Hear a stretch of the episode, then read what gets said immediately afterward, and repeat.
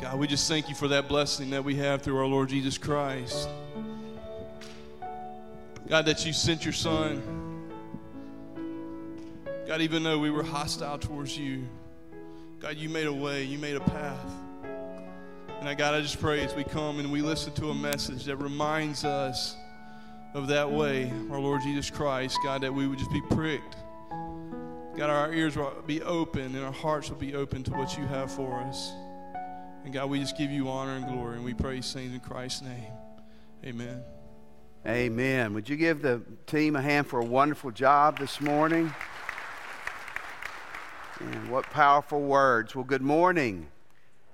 It is great to see you all and those who are watching or listening online. We thank you so much for tuning in and joining us on this beautiful day. Hope you've had a great week and thank you for starting it off with us here at First Ruston. The Mariana Trench is the deepest place in the world. If you drop a fork off your cruise ship, don't dive in after it here. It's, it's near Japan, and you can obviously see China here in Guam. The Mariana Trench, at its deepest point, is 36,000 feet deep, almost seven miles down. You're not going to touch bottom, so don't even try.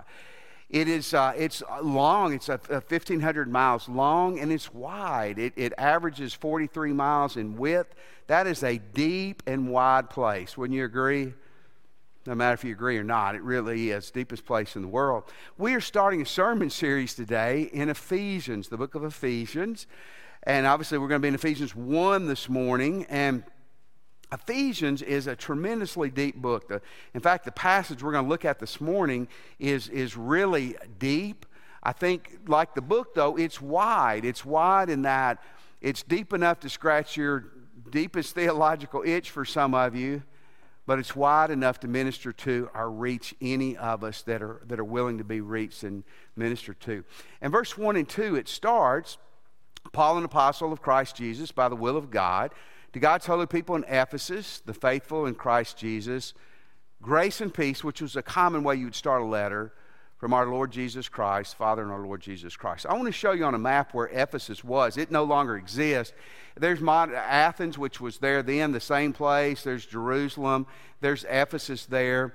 It was a great city in many ways. It was a port town, so it was wealthy.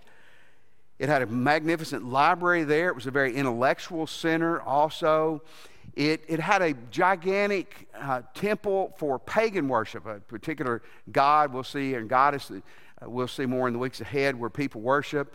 So it was a place that was rich culturally, it was very diverse, uh, even with the, the ethnicity, but it was also people's religious views and things like that was very different. Some people believe that Mary Jesus' mother actually was a part of the church in Ephesus in the later years of her life, which may or may not be true. Makes it interesting. Paul went there. He started a church. He stayed three years. He had a great ministry there and a crazy ministry there. He, he led a lot of people to Christ. He discipled people. He got abused and roughed up. A, a tremendous ministry. But he's writing now, it's about AD 61. That's, you know, about Jesus died and arose, we'll say AD 33, 34, somewhere around in there.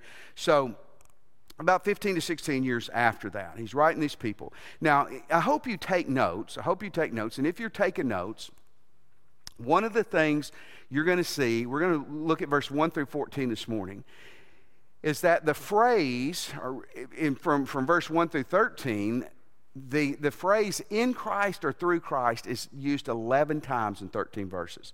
So it's huge. It's very important understanding this complicated passage in Christ or through Christ 11 times in 13 verses.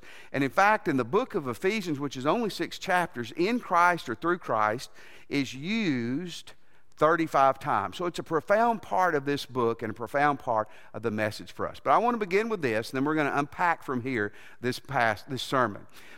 I, I, I use the first person personal. What I have, what I have, or I can have in Jesus. Okay. That's what we're going to see this morning. What I have, if you're a Christian, what I have in Jesus, or what I can have. Here's the great news this morning. If you're a Christ follower, man, this is for you. This is for you to embrace, to take in, to swallow, and cherish this morning. If you're not a Christian, the great news is that you can become a Christ follower today if you will follow Jesus. So here's, here's what you're going to see what you have. But we got to begin with this. A person becomes a Christ follower when they believe. Now, not believe in Santa Claus or Abraham Lincoln, but when they believe in Jesus. We didn't put there just as a little bit wording. You become a Christ follower. I did not become a Christ follower when I got baptized at nine. In fact, uh, I became a Christ follower 10 years later at 19. Not, not trying to kick anything. You did not become a Christ follower when you got christened or you got sprinkled or when you joined a church. You become a Christ follower, what the Bible says, when you believe in Jesus. We go to verse 11, and we're going to come back to start in verse 3 in just a moment. It says, In him, there's that phrase we're going to see over and over. In him, you were also chosen. We were also chosen, having been predestined according to the plan of him who works out everything in conformity with the purpose of his will. That is a mouthful. Leave that there if you would. Uh, Danny, just leave that there right now. Okay, Paul says, in him, okay, that's that, in Christ, in him, through Christ, with Christ. You see that phrase there. We, who's he talking about? Well, he's probably talking about not only himself, but maybe fellow Jewish people, maybe the people and the friends with him. He says, We were chosen having been predestined. In our uh, America today, there's been kind of a, a, revival movement of a theology called Calvinism. Some call it Reformed theology. It's in our Southern Baptist Convention. It's, it's been revived some in recent years too. Now, I'm, I'm not at all trying to disparage anything. I'm just going to very briefly give you a 30 second description of, of kind of the basis of that as John Calvin or John Piper have laid out. Basically, that God has chosen people, predestined people to be saved, and He's chosen or predestined other people to go to hell. That's really good if you're on the chosen for heaven team, right? Really good. Now, again, some people say, well, he didn't choose other people for hell, but, but by default, he did. If the only way you can be saved is if God chose you, then if he didn't choose you, by default, you don't go to heaven. I'm not disparaging that. You say, well, well, Chris, what does your church believe? Our church is a church, our ministry team and our church statement of faith, we don't believe that. We believe that everyone can be saved. God wants everyone to be saved. So, what if you do believe that? Are you still welcome in our church? Absolutely, you're welcome in our church. I would just tell you, if you're ever teaching, we would not ask. We would ask you not to teach against our church statement of faith. But I want to show you the confusion a lot of times lies into what is chosen or predestined. The word chosen literally means to be selected. Okay. It means to select something or someone to yourself. The word predestined. Now, this week as I was studying one Bible scholar said this, and this is the truth. He said, The problem, a lot of people try to define predestination with an English dictionary, but the New Testament was written in Greek. You need to know what the word meant originally. When I was in graduate school, 1987, I was three years old, and I went to one of my professors because I was, this was confusing to me. And this guy had a PhD in Greek. The New Testament was written in Greek, so this guy was a top Bible scholar. And I asked him, I said, Dr. Eves, what does predestined mean? And he simply said, if you're taking notes, write this down.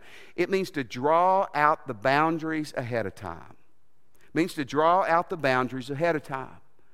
So when you look at this passage, and you're going to see it 11 times in 13 verses, in Him, in Him, we were not arbitrarily chosen. It was not a lottery, and our name was just picked out. We were chosen in Him, having been predestined. Folks, here's the deal. Before the world ever began, God foreknew that we were going to blow it. God knew we were going to sin. God knew He was going to send Jesus. Jesus was going to die. He was going to walk out of the tomb. And that salvation was going to be in Jesus Christ alone. The boundary of salvation, if you want to go to heaven, is in Jesus Christ. John 14, 6, Jesus said, I am the way, the truth, and the life. No man comes to the Father except through, through me. Paul says, We were chosen in Him. Verse 12 in order that we who were the first to put our hope in Christ might be for the praise of his glory. Now, verse 13 is where it gets personal for you and me. And you also were included, what's that phrase? In Christ, when you heard the message of truth, the gospel of your salvation, when you believed, you were marked in him with a seal, the Holy Spirit. Now, the word believe in the New Testament, when it says to believe in Christ, again, it's not like I believe in Santa Claus, I believe in Abraham Lincoln, I believe in Jesus. The word believe that saves you it means you place your faith and your life in Christ. It is a repentance of your sins. And it is a surrender to Jesus Christ. It's not good enough just to believe academically, you are believing with your life. Notice what he said God chose you in Christ. God predestined us in Christ. When you heard the gospel, the gospel is that Jesus came, born of a virgin, lived a sinless life, died on the cross, walked out of the tomb, and the gospel is that he will save you and forgive you. That's great news if you will believe in him. And he says, You will be saved. He was telling them they were saved. And I'm telling you this morning, if you're a Christian, you were saved when you heard the truth and you surrendered your life to Jesus. But I'm telling you this morning, the hope for you and me, if you're not a Christian, is you hear the message this morning and you're hearing it. It may not be good, but you're hearing the truth. If you will respond to it, you will be saved today. When you place your faith in Christ, you become a part of Christ. Now, what do we have in Christ? I'm going to lay out several things this passage says, and they're absolutely wonderful. Here's the, here's the second thing this morning. In Christ, we have blessings beyond our ability to grasp. How many of you like to be blessed? How many of you enjoy your birthday? How many of you enjoy giving gifts at Christmas? How many of you enjoy receiving gifts at Christmas? Come on, let's be honest. Amen. It is blessed to give and it is blessed to receive, isn't it? Look in verse 3 what he says. Praise be to the God and the Father of our Lord Jesus Christ, who has blessed us in the heavenly realms with every spiritual blessing. What does he say?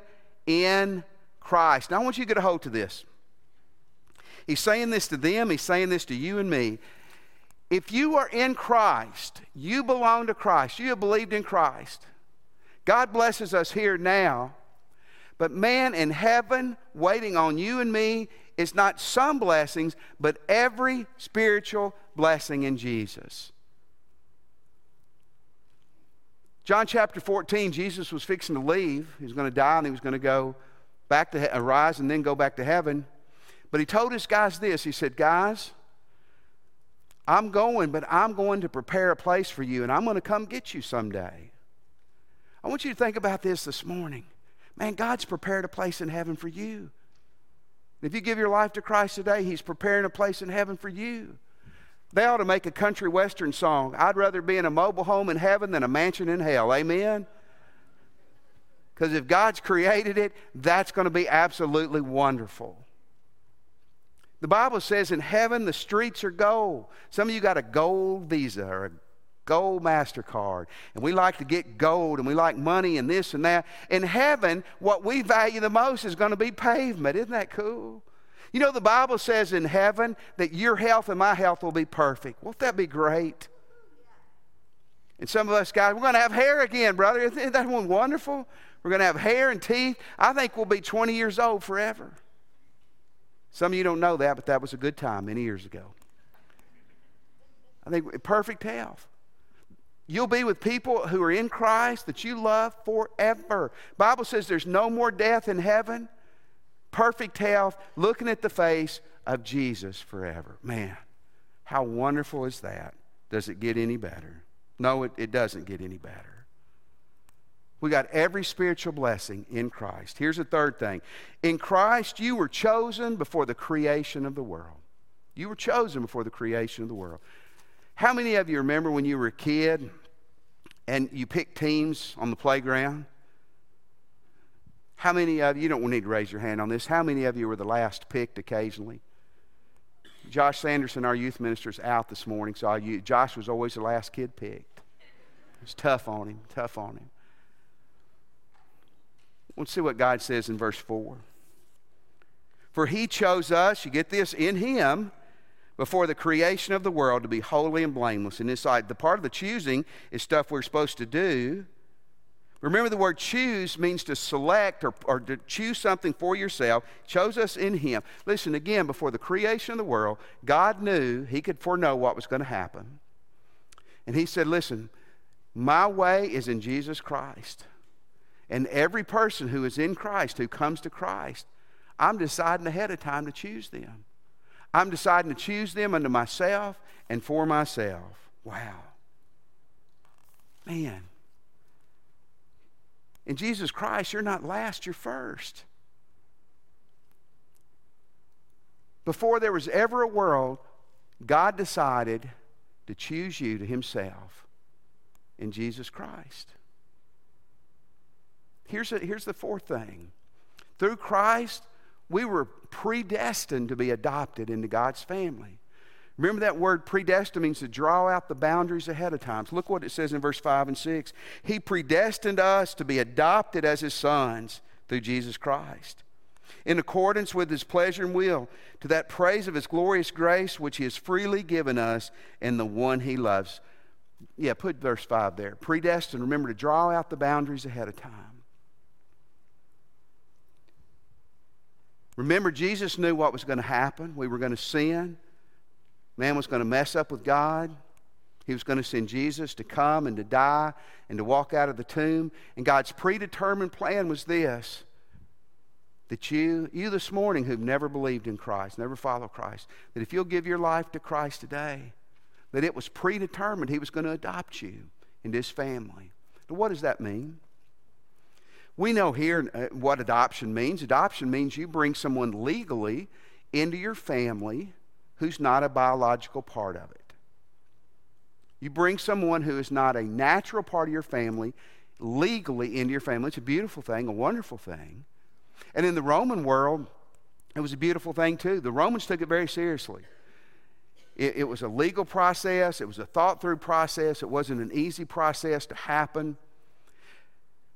But when you got adopted in the Roman world into a family, you were a part of the family.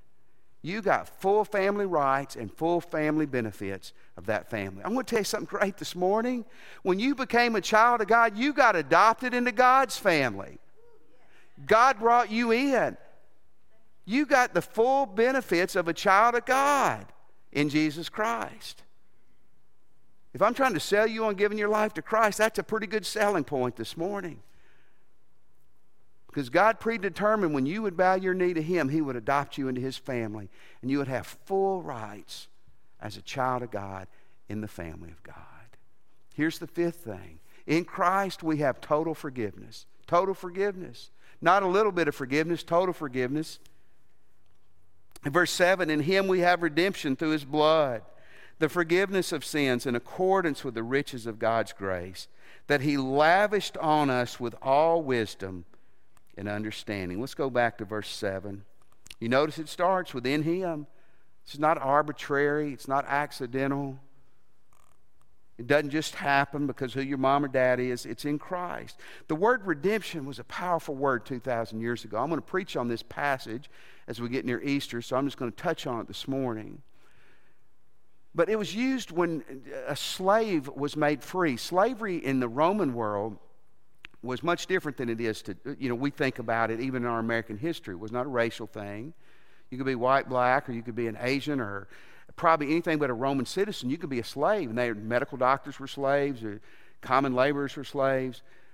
And the only way you could get your freedom was if your boss, your owner, let you free, or if you purchased it or someone purchased it for you. A slave had no rights at all, no freedom at all. But if someone paid the redemption price, you were free. You were free. It was also used for prisoners. Prison back then was not like it is today. You either got a death sentence or you languished away in some grimy, nasty jail, unless you had a family member or a friend who could redeem you, who could go in and pay a price to set you free. So here's what God says when you come to me, when you give your life to me, if you never have, you do it this morning, or you have, man, God has redeemed you. He set you free from the power of sin. He set you free from death and hell. We're still sin and we still struggle.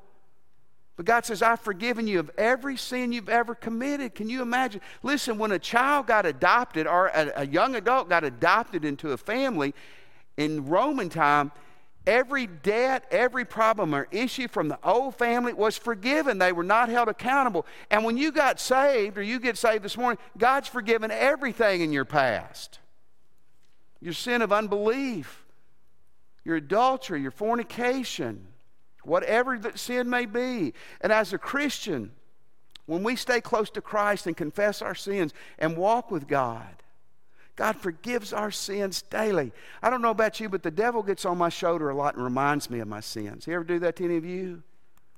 Man, let Jesus remind you when you walk with Him, you're forgiven. Can you imagine when you stand before God someday? You may kind of ease in there, kind of wonder, how's this going to go? And God looks at you and said, Man, I forgave you. You are forgiven. You are clean. We have total forgiveness in Jesus Christ.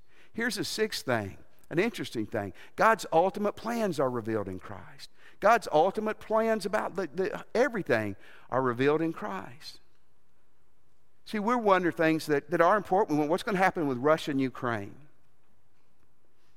Biden doesn't know. I don't know. Jesus does. He's just not talking. What, what's going to happen with China and Taiwan? What's going to happen with our economy? Hopefully, those things will simmer down and we won't even be thinking about them in a year or two. But God reveals His ultimate plan. In verse 9 and 10, listen to what it says. He made known to us the mystery of His will according to His good pleasure, which He purposed in Christ. Verse 10 to put into effect when the times reach their fulfillment, to bring unity to all things in heaven and earth and under earth. Listen, listen to what he says here. The word mystery, if you're taking notes, means a secret that's been revealed. It's a secret reveal.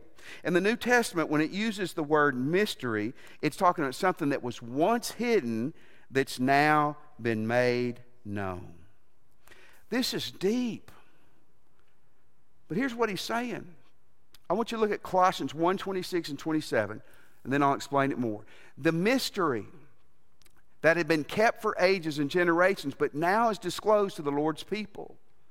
To them, God has chosen to make known among the Gentiles the glorious riches of his mystery, which is in Christ, you, the hope of his glory. You see, in the Old Testament, the prophets, Moses, King David, those people, they longed for the Messiah to come. They longed to understand these things and to see these things. But at the right time, 2,000 years ago, here's what God says I sent Jesus to come, my son.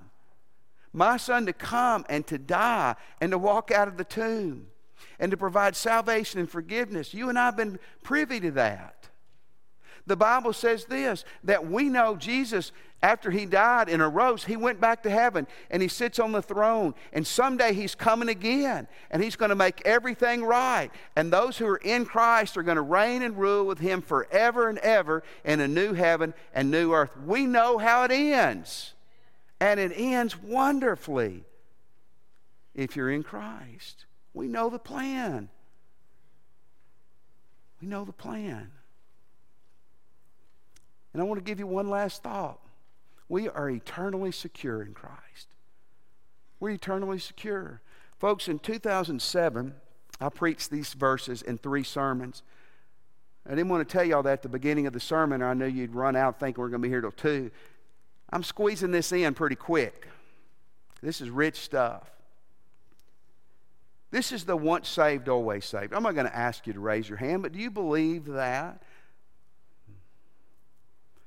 I mentioned the Calvinism and the, the Reform uh, movement a moment ago. I, some of my best friends in Texas and in Louisiana who are preachers do not believe once saved, always saved. Can you be a member of our church and, and, and not believe that? Sure, you can. We wouldn't want you to teach against it. But some of my best friends don't believe you're always saved. Why do I believe it? Because I'm a Baptist? No. I think I can show you from the Bible right here why I believe it. In verse 13, look what it says. And you also were included in Christ when? When you heard the gospel and when you believed and you were marked in him with a seal of the promised Holy Spirit. Leave that there, Danny. A seal 2,000 years ago was a huge thing. Josh found us a picture of a ring, uh, of a signet, a seal ring. That's from Egypt.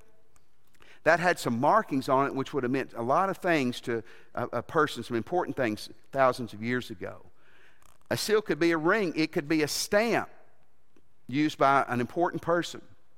What a seal did is it said something's genuine. It said who it was from or who owned it. It authenticated it. It secured it. If you go today to the grocery store to buy cough medicine and the seal's broke and the lid's loose and half of it's gone, please tell me you won't buy that. No, because the seal secures it. In verse 14, he says the Holy Spirit is a deposit guaranteeing our inheritance, guaranteeing our inheritance until the Lord comes back, until the end of things. Now, the, the deposit was two things then. It was like down payment, good payment. I'm going to pay you $1,000 and I will pay you out the next 50000 over the next 80 years of my life. It was an engagement ring that you give to your fiance and you tell her if you behave, we'll get married someday, right? Now, I know what some of you are thinking. You're thinking, well, you know, I'm a business person and people will put money down and they don't follow through, they don't do this. Or, or you give an engagement ring and, and, and he wants it back, or she throws it back at him. I mean, I've seen both of those things happen. But hey, God's not a fickle human. God's not a fickle human. When God says, I'm putting the Holy Spirit in you as a deposit for what's waiting for you in heaven, He means it. And he's not going back on his word. When the Holy Spirit puts an engagement ring on you, God puts an engagement ring on you, he's going to follow through. He means it. When the Holy Spirit, God says, I sealed your heart, I marked you as my possession, I made you safe and genuine with the Holy Spirit, he means it. That's why I believe once you are in Christ, you can never be outside of Christ. Although we do a lot of dumb things, I believe we are eternally His because the Holy Spirit of God has secured us and marked us and been put in us to guarantee someday when we walk into heaven, God's going to say, You belong to me. We're secure.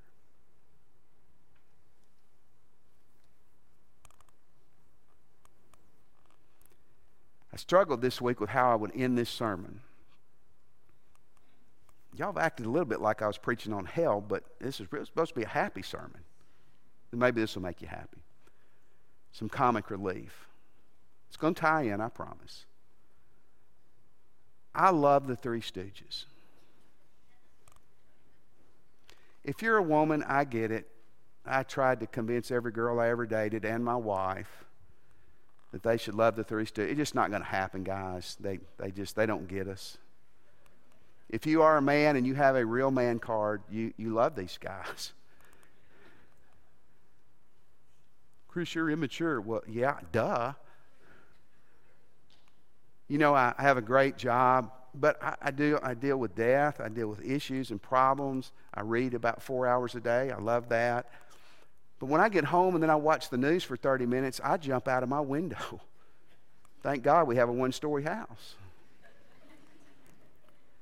I need some comic relief. And the Three Stooges are wonderful. They're just not very deep. but boy, what we saw this morning is wonderful. I hear Christians all the time, we want to go deep. You do not go any deeper than what we did this morning with that passage. That's as deep as it gets. But it's as wide as it's as wide as the love and the grace of God. This morning, if you're not in Christ, my goodness, give your life to Christ today. You're watching online, stay with us. You're in the room, stay with us. I'm going to help you in a moment to pray and find Christ as your Lord if you're ready. We'll talk to you after church, or you can come today. When we stand, you can come and let one of our ministers help you. Why would you not want to be in Christ this morning? Come on, give your life to Him. You can leave here on your way to heaven and with the Holy Spirit living in you you're looking for a church home, you can join online. You can come when we stand and join our church. You can do it after church. We're a church, man, we really do. We want to lift up Jesus. We want to deal with the deep stuff and the fun stuff. If that's what you're looking for, join us today. You're a Christian. How are you and I living in response to this? I mean, Jesus get our leftovers. It's part of our life. Man, He needs all of it. He needs every bit of us. I want to encourage you, just resurrender to Him. Maybe where you're standing or at the altar, you just want to say, Jesus, thank you. Thank you for what you've done and what you're doing for me. Let's stand. As God leads you, you come. We'll be waiting on you. All to Jesus I surrender. All to Him I free.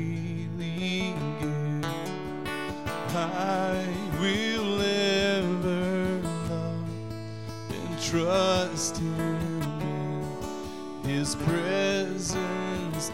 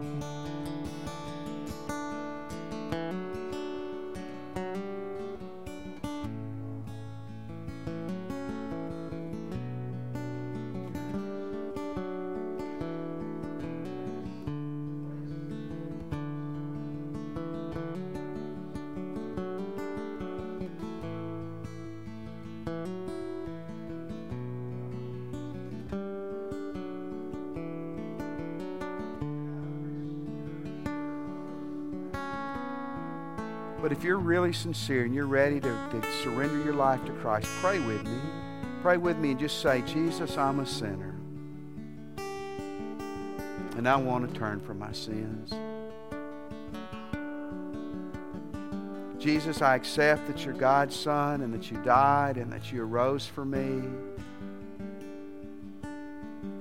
Come into my heart.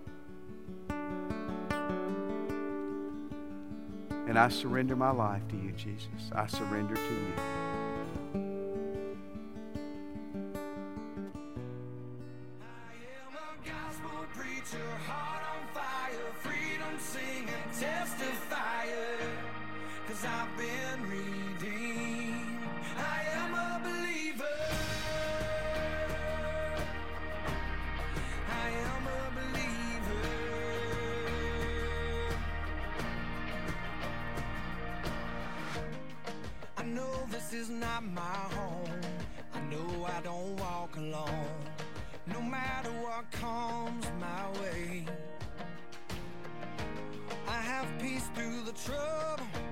I have joy through the struggle. Now my hope's in a brighter day. I am a mountain mover, water walker, more than just an overcomer. i I've been set free.